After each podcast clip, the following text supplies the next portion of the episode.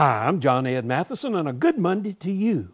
A California church in the wine country was planning to honor their priest by having each family bring a large container of their best wine as a gift.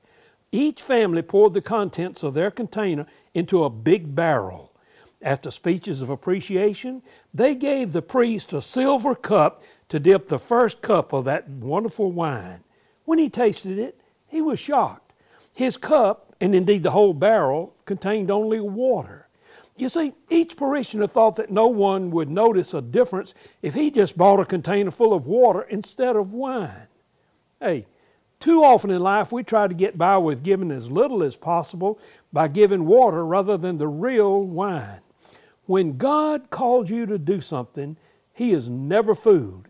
Give Him and the people around you the best that you have.